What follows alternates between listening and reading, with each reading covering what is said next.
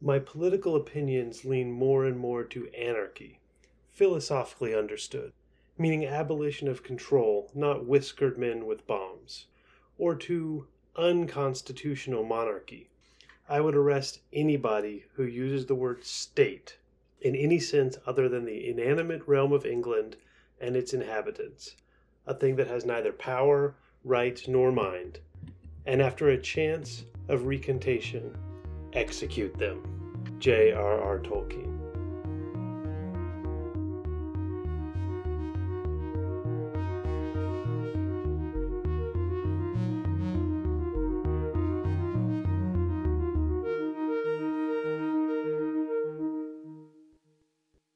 Welcome back to Everyday Anarchism. I'm your host, Graham Culbertson. David Graeber, when he writes about this quote from Tolkien, points out that anarchy and unconstitutional monarchism both don't have a bureaucracy. I'll go even farther than that. I'll point out that an unconstitutional monarch can't make sure his orders are enforced without a bureaucracy. I think Tolkien might even be just kidding when he says unconstitutional monarchy. What could that possibly even mean? Okay, I'll come back to that at the end and discuss it. If you have an absolute monarch, though, it does seem like you need someone to carry out those orders a prime minister or a vizier, someone whose job it is to make sure the coercion happens. And when we look at the Lord of the Rings, the villains are pretty much always prime ministers or viziers, rulers, power itself. When we're done, I think you'll see that this incredibly influential novel, this trilogy, is in fact a work of anarchism. But wait, you might be saying, isn't it a work of conservatism? Isn't it kind of about how great Europe is and Christianity and white people and kings? And I think it is a work of conservatism.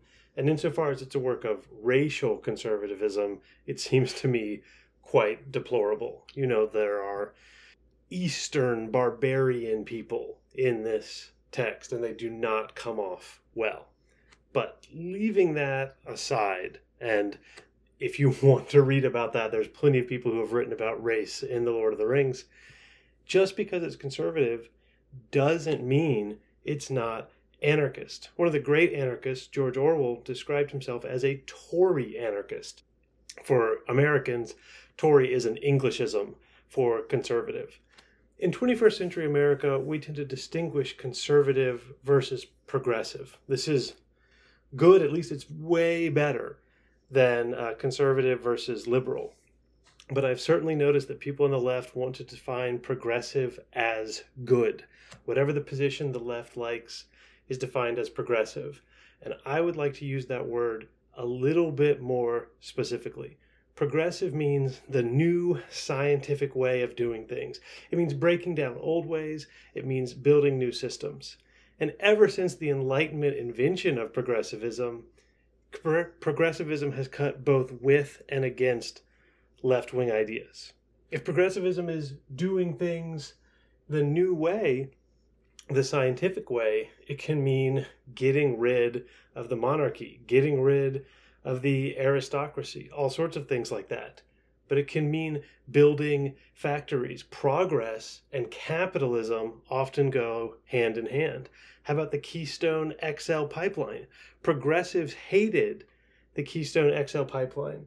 But what could be more progressive than burning lots of oil and building lots of factories? Isn't that what science loves? And who hates the Keystone Pipeline? Well, anyone who believes in the conservation of the earth, there you go, right there. That's the word conservative in there. And then the First Nations, the first right there being this is a, an older way of doing things, a world that existed before the monstrous nature of capitalism.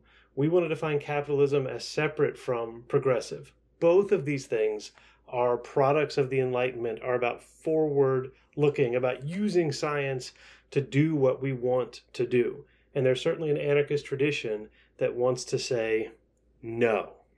This takes us to the guilds. So the guilds have been dying for hundreds of years and have been pretty much dead for at least a hundred years or so. And they are one of the great enemies of progressivism. They try to stop progress. And in a lot of ways, this is good. We can think of all sorts of things the guilds blocked that we would want to have.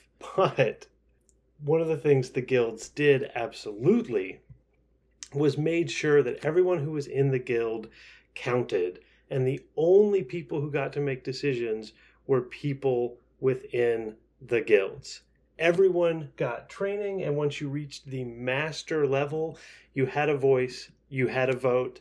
There were hierarchies among masters but those hierarchies were created by the masters themselves.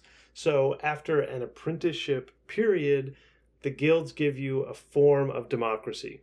They use their bow- power to block progress certainly but they also use their power to empower their members. Something like a factory with one boss and 10,000 people who have had their humanity removed, that is against the guild ethos. So the guilds really stand for a version of anarchism. I would say a conservative version of anarchism.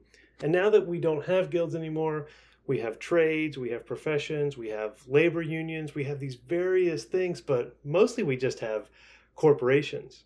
That's what replaced the guild. It's much more progressive, they're much more efficient, and they're more efficient at destroying the world and destroying the lives of human beings. So that's the bad kind of progress. There is, though, one guild that's still going. Although it is under threat, as all the other guilds are, that's the Guild of Knowledge. We call those universities. I say under threat because it used to be that professors ran the universities. Professors made all the decisions. There were lots of professors. You could follow the apprenticeship structure, get the tenure track job, and become part of this guild. Now, though, professors are largely being replaced by all sorts of people who teach but are not empowered. Um, adjuncts are uh, a version of this trend. And then more and more, politicians and military leaders and people from outside the guild are given power uh, to run the universities. So, but the place where this anarchistic form of organization is strongest, the place where, as far as I know, the politicians and the bureaucrats are still not running the show, is Oxford and Cambridge. I mean, the guild ethos is so strong there that Oxford and Cambridge aren't even really universities in our sense. They are colleges, they are federations of dons. So everyone there is working together as opposed to being structured in this one giant hierarchy from the president to the provost to the deans and all down. It's very much bottom up versus top down, at least compared to a 21st century American university. Certainly, there's nothing perfectly non hierarchical about Oxford, nor was there ever. But it was still a version of anarchism, especially in the early 20th century. And yes, Tolkien was an Oxford Don. Who would an Oxford Don see as the enemy? Who are the barbarians at the gates? Bureaucrats, the Minister of Education, industrialists who want to give a donation to Oxford and then insist who is going to be in charge. These are the people that anarchists hate, and these are the people that Tolkien would have hated as a member of Oxford. One more note from uh, Tolkien he also wrote that one positive thing in the world around him was the growing habit of disgruntled men of dynamiting factories and power stations. Wow, that is anarchism. That's not everyday anarchism either. That's Tolkien, Tolkien praising the violent destruction of the structures of power. All right, so now that I've set up how that Tolkien's version of anarchism is very much the product of his time in institutions, and it's both an everyday anarchism and a political anarchism. Let's leave 20th century England and go to Middle Earth, the Lord of the Rings. I'm going to cover four major moments in the series. Honestly, I wrote tons more. I tried to pick the ones that let me make the points the best. You could do another hour on this. Saruman ended up getting cut. There was so much there. Um, I am using the novels. I think everything I'm using is in the movies, but I haven't watched the movies lately, and I've never watched the four hour long expanded editions, and those presumably have everything. So, what am I going to talk about? The Ring will be my first topic. The second topic is The Fellowship. Third topic is Galadriel, the potential good queen or good monarch. And the fourth topic is uh, Denethor, Beregond, and treason against the bad monarch. All right, part one The Ring. The Ring is in this series of novels the instantiation of evil. It is the worst thing. In some ways, The Ring seems to be even worse than Sauron, the villain. His essence is in it, it's taken on a life of its own. And what is The Ring? It is power, it is coercion, it is violence. It is everything that is against anarchism. All right, time to read the poetry. Sorry, I'm not very good at reading poetry, but I'll try. Here's the famous line from the novel Three rings for the elven kings under the sky, seven for the dwarf lords in their halls of stone, nine for mortal men doomed to die, one for the dark lord on his dark throne. In the land of Mordor where the shadows lie, one ring to rule them all, one ring to find them, one ring to bring them all, and in the darkness bind them in the land of Mordor, where the shadows lie. Rule, find, bind. Restriction and coercion is what the ring does. And remember, Sauron is the lidless eye, the all seeing eye. You could think about the ring as the perfect police state, the tool that not only sees everything, but coerces everyone that it catches. If you want to think about the vision of evil in this novel, I recommend you think about the movie The Dark Knight. And Batman, Bruce Wayne, creates this system that can spy on everyone. And he does this for good reasons because Batman is good, right? We'll get to that later. Believe me, Batman will be coming up in a later episode of this podcast. But this is very anti anarchist. And this is Tolkien's vision of the ultimate evil the ability to see what everyone is doing and force them to bow to a central hierarchy. The three rings of the elves are totally different. This is Gandalf's description of those three rings. They were not made as weapons of war or conquest. That is not their power. Those who made them did not desire strength or domination or hoarded wealth, but understanding, making, and healing to preserve all things unstained. Um, understanding, making, healing. Look, we've got artisanship, we've got mutual aid, we've got cooperation. There's power in these rings, but it's power that can only be used collectively and positively. It can only build, it can only heal, it can only understand. It cannot dominate. Although, Gandalf also tells us that the rings can be dominated by this other evil ring. And he says, quote, it would be better if they had never been than if they are taken over by Sauron. Anything that can be used anything that has power can be used in Tolkien for either mutual aid or cooperation, but it can also be used for coercion and hierarchy. We can also come back to this idea I've been suggesting of a conservative anarchism. Um, Gandalf says that these things are, these rings are to preserve all things unstained.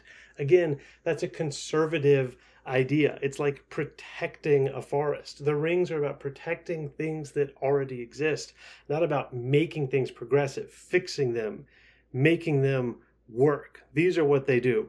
The uh, factories um, in Isengard are the exact opposite this. F- fire is used to make weapons of war and warp humans and elves into soldiers. That's what an evil use of these rings would be, and it's the opposite of preserving things unstained. Mutual aid is the opposite of a factory. And that's what Galadriel and Gandalf and Elrond have been doing. It's also the uh, the factory is the opposite of you know professors sitting around and drinking tea and talking about their ideas. This is anarchism. But sometimes it's not enough to just do mutual aid and cooperation. Sometimes you have to fight the enemy. And in the Lord of the Rings, the people who are set out to fight the enemy are the Fellowship. Hence the title, The Fellowship of the Ring. Notice it is not a giant army, it's not a hierarchical military command that is the unit that opposes Sauron. It is a quest, it is a group, it is a team. And this drives to this day so much of popular culture.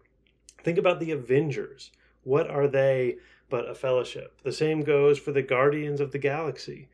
They are a group of people who come together freely to work. They are not a military organization. We'll talk about S.H.I.E.L.D. later in another podcast.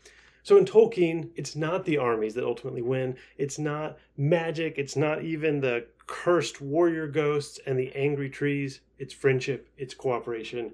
It's fellowship. Fellowship. What a lovely anarchist word.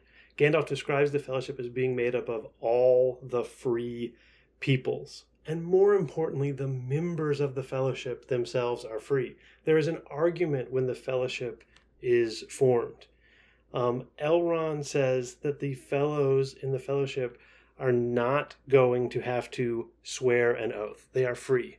The others go with him as free companions to help him on his way. You may tarry or come back or turn aside other paths as chance allows. The further you go, the less easy will it be to withdraw, yet no oath or bond is laid on you to go further than you will. For you do not yet know the strength of your hearts, and you cannot foresee what each may meet upon the road. Gimli the dwarf objects. He says, Faithless is he that says farewell when the road darkens.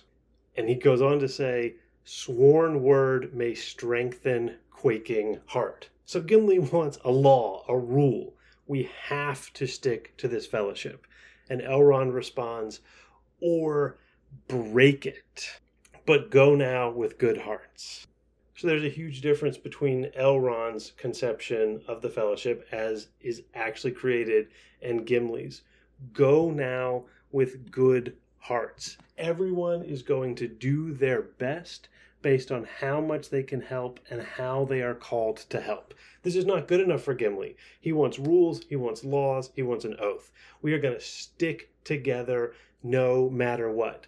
But what Elrond knows is you can't make that kind of promise. Or rather, you can, but you don't know if you can keep it or not. And that kind of promise ends up hypocrisy. I swear to follow the ring all the way to Mordor and throw it into the volcano. No, no one actually ends up able to do that. If they had been trying to follow that oath, every single one of them, including Frodo, would have failed. And Elrond, in classic anarchist fashion, knows that. Do your best, work together, go with good hearts. The alternative is what? A contract? That's what a contract is. It's a sworn oath.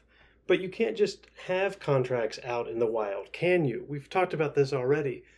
Once you have a contract, you need a court of law, you need lawyers, you need consequences, you need arguing, you need this whole hierarchy.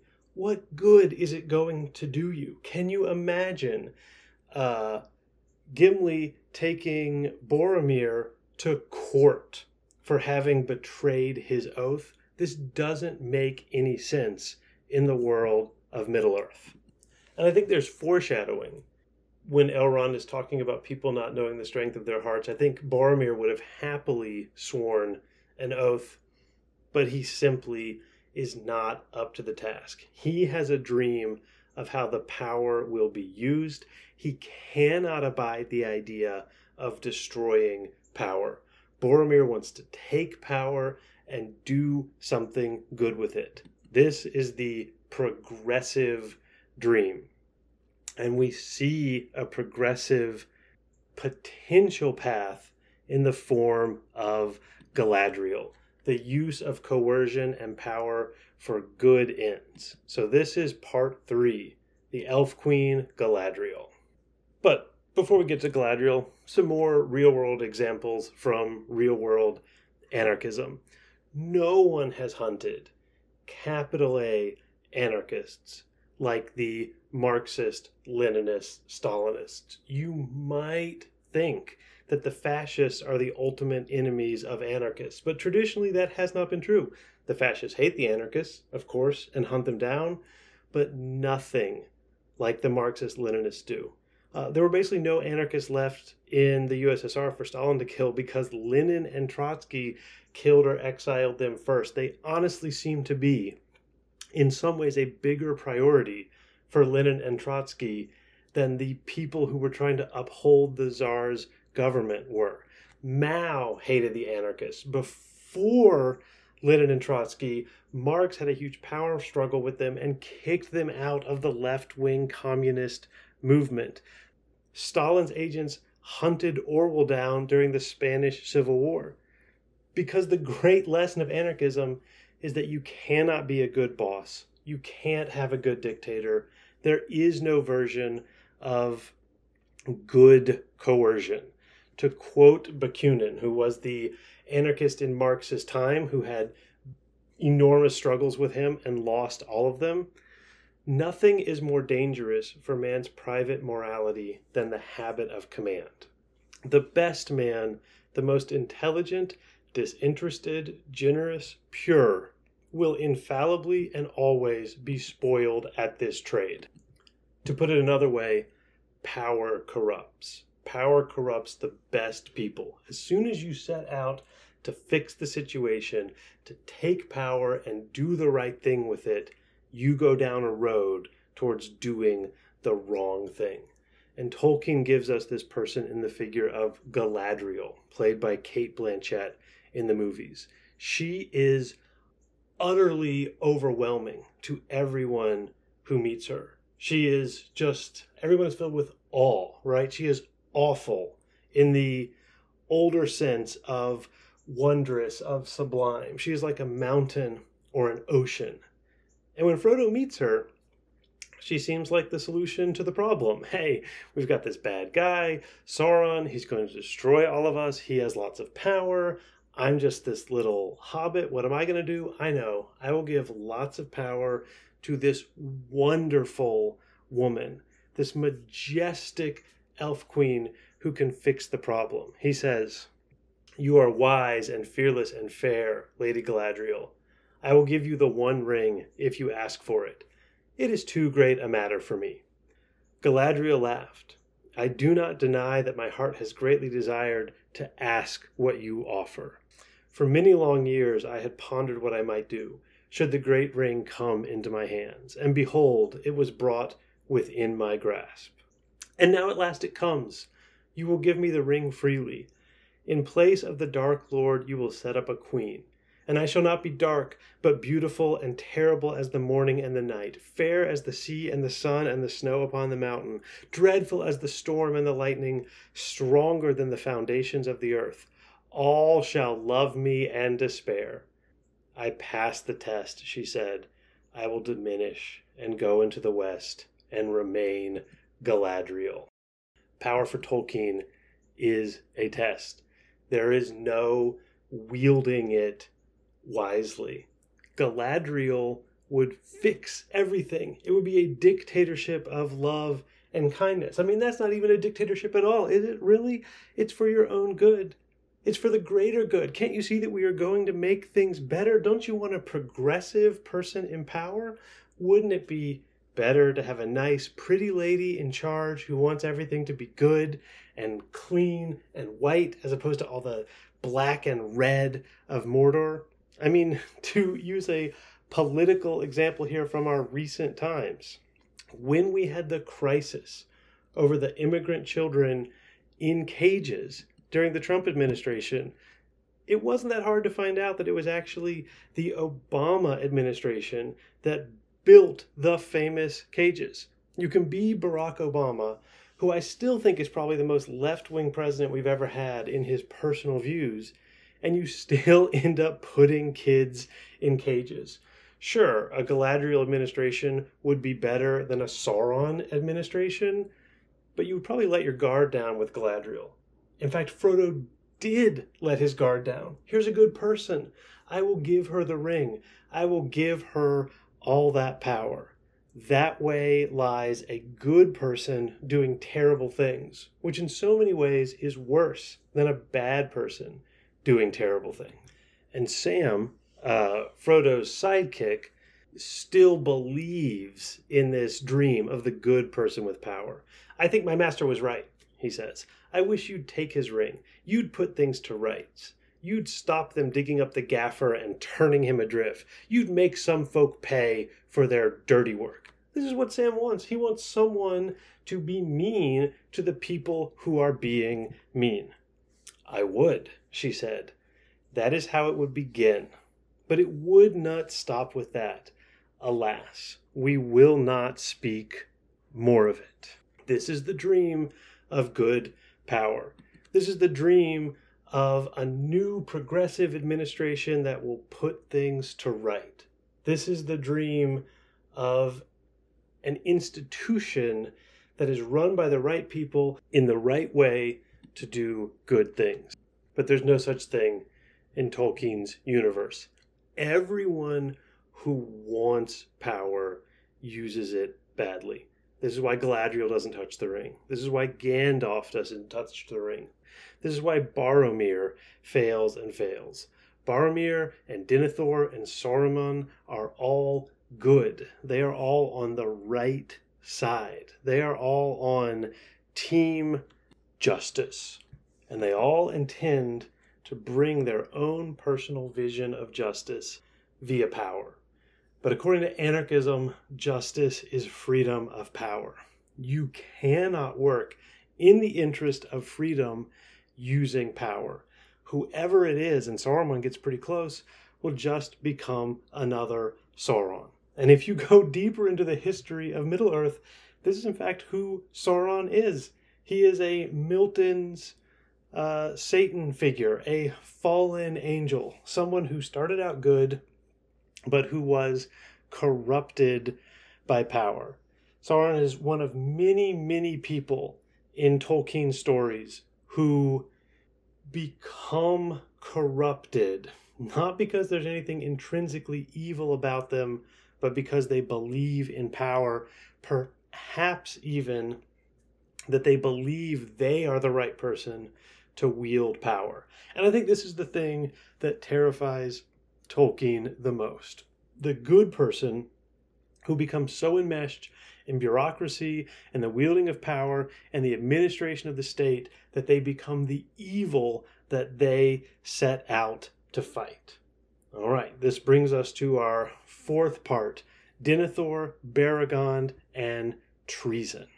Denethor is a pure administrator. He is the nightmare of Tolkien's vision.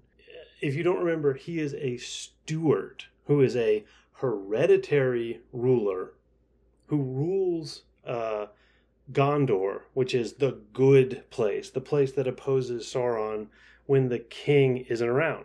Which is great because stewards are great at bureaucracy. That's what they do, right? This is a prime minister. This is a secretary put in charge of the whole thing. If you remember, Tolkien said he only liked unconstitutional monarchy. Under a steward, you've got a constitution without a monarchy. That's the worst of both worlds. Let me briefly, though, explain what I mean by constitution, especially in the British context. This is what Tolkien would have meant, certainly. Constitution doesn't mean a written document, it means the constituent parts of the power structure. That's what a constitution is. And what the US Constitution does is write down what the constituent parts are. So we use this term now to mean the written governing document. But the older and I think better sense of the term is who holds power in a government. And the greatest constitution, right, is the English Constitution or now the British Constitution. It's not written down. No one ever gets to point to it and say, aha, this is what these three words mean, and this is why we have to do it this way. This is actually a much more anarchist way of doing a constitution. There, you you can't just appeal to the written document. You have to work together and figure out, or you know, fight a civil war. Um, this, I think, is the reason why they still have a royal family because it's terrifying to have a government that has no clear constitution. This is why they have the queen because they point to her and say, "Oh, well, she's you know the living embodiment of the Constitution. She's what it's all about." Even though that's clearly not true, there's imaginatory, explanatory power in having a queen there. I think that sort of figurehead is what lets the British monarchy endure. Our figurehead in the United States, I think, is our Constitution, most of which we don't really use. People say all the time, oh, that's unconstitutional. Unconstitutional. What they really mean is that the Supreme Court declared it unconstitutional in 1907. When people say things are unconstitutional, they are not usually referring to that document. The Supreme Court is super anarchist and also the least anarchist of our federal institutions. So I will be talking about that in another episode. So, the stewardship of Gondor has all the pieces of a constitution without that magical person in the center who can prevent tyranny. This is why the British monarchy has endured because when the new constitution and the power of parliament was rising in the 18th and 19th century, the king's job, or in the case of Victoria, the monarch's job, I should say, was to prevent injustice, was to prevent tyranny. It's not the king's job to rule, it's the king's job to step in when the elected rulers are doing bad things and to fix it. And the American Revolution happens because the king has said, I am not going to step in. The colonists in what will become the United States are saying to themselves and to Parliament and to the ministers and to the king, okay, there are all these bad people. There are all these evil ministers who have gotten drunk with power. But the king will fix this. The king will save us. Of course he will. The king's power cannot be threatened. This is an unconstitutional monarchy.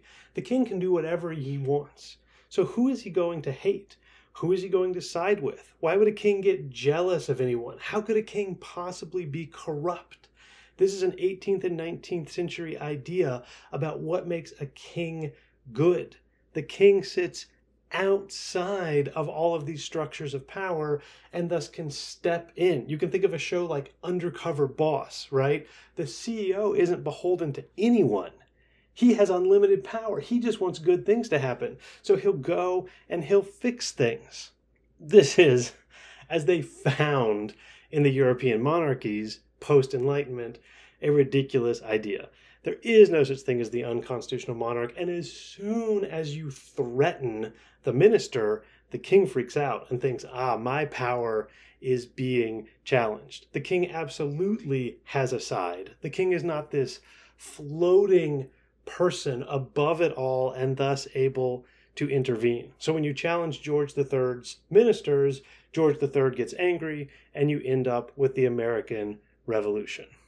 To return to Denethor, his position is even worse. The king has returned. The return of the king is a pretty significant event, and now the steward will have no power and in despair, and because of his corruption, Denethor decides to kill himself, as well as his son Faramir, Boromir's brother, who is much better and not tempted by power. So his loss will actually be very sad.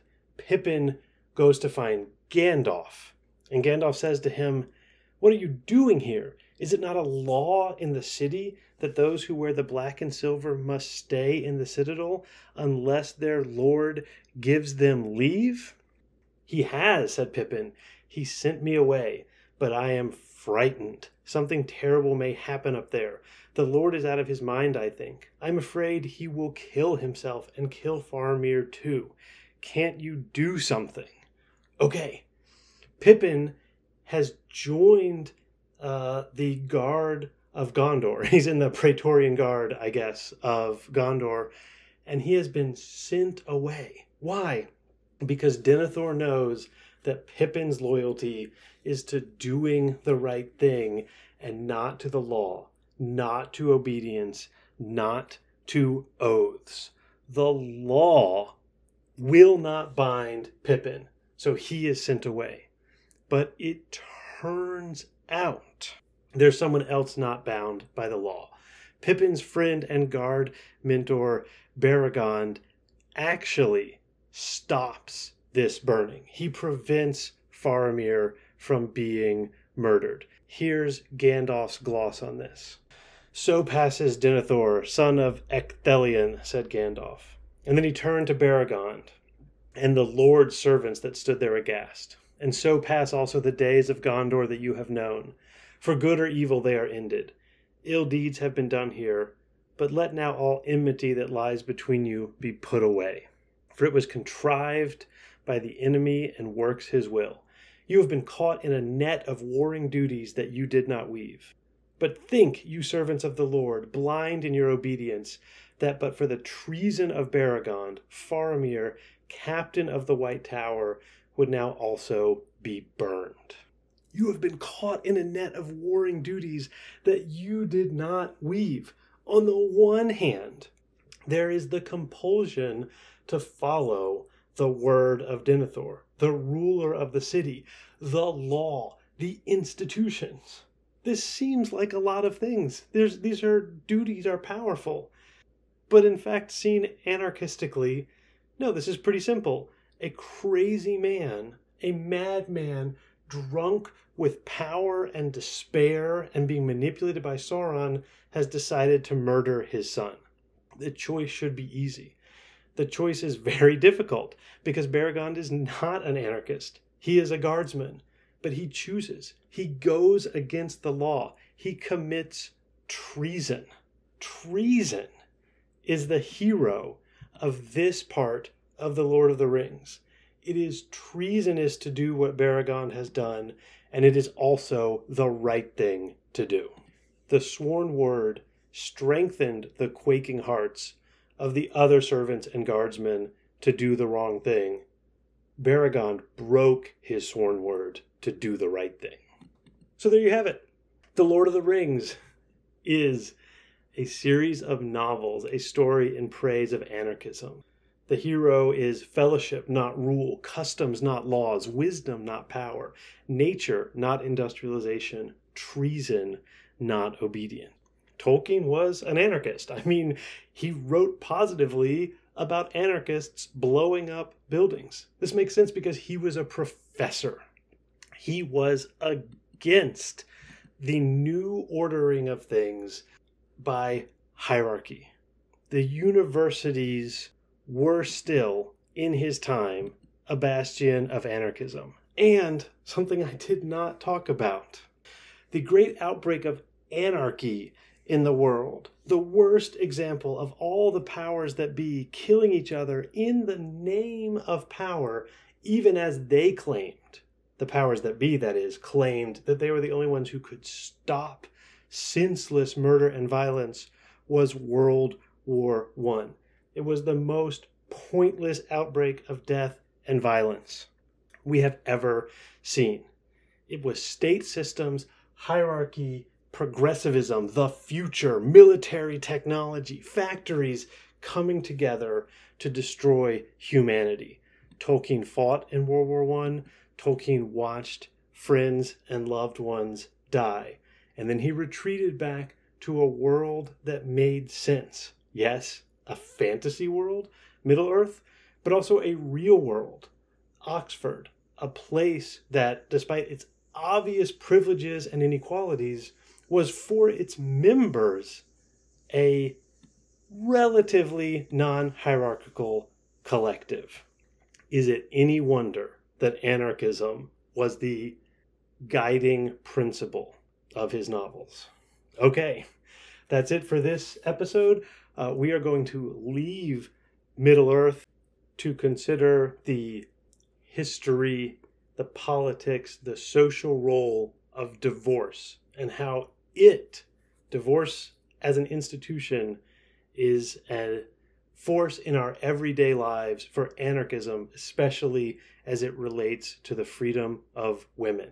Before then, of course, I will have the question and answer session, so please send me your questions, especially about Tolkien and anarchism. I would love to hear your thoughts and responses to the idea of anarchism as the guiding principle of the Lord of the Rings to Everyday Anarchism podcast at gmail.com. I can't wait to hear from you, and I will remind you again that the theme music, which you are about to hear, is written and performed by David Hill. Talk to you soon.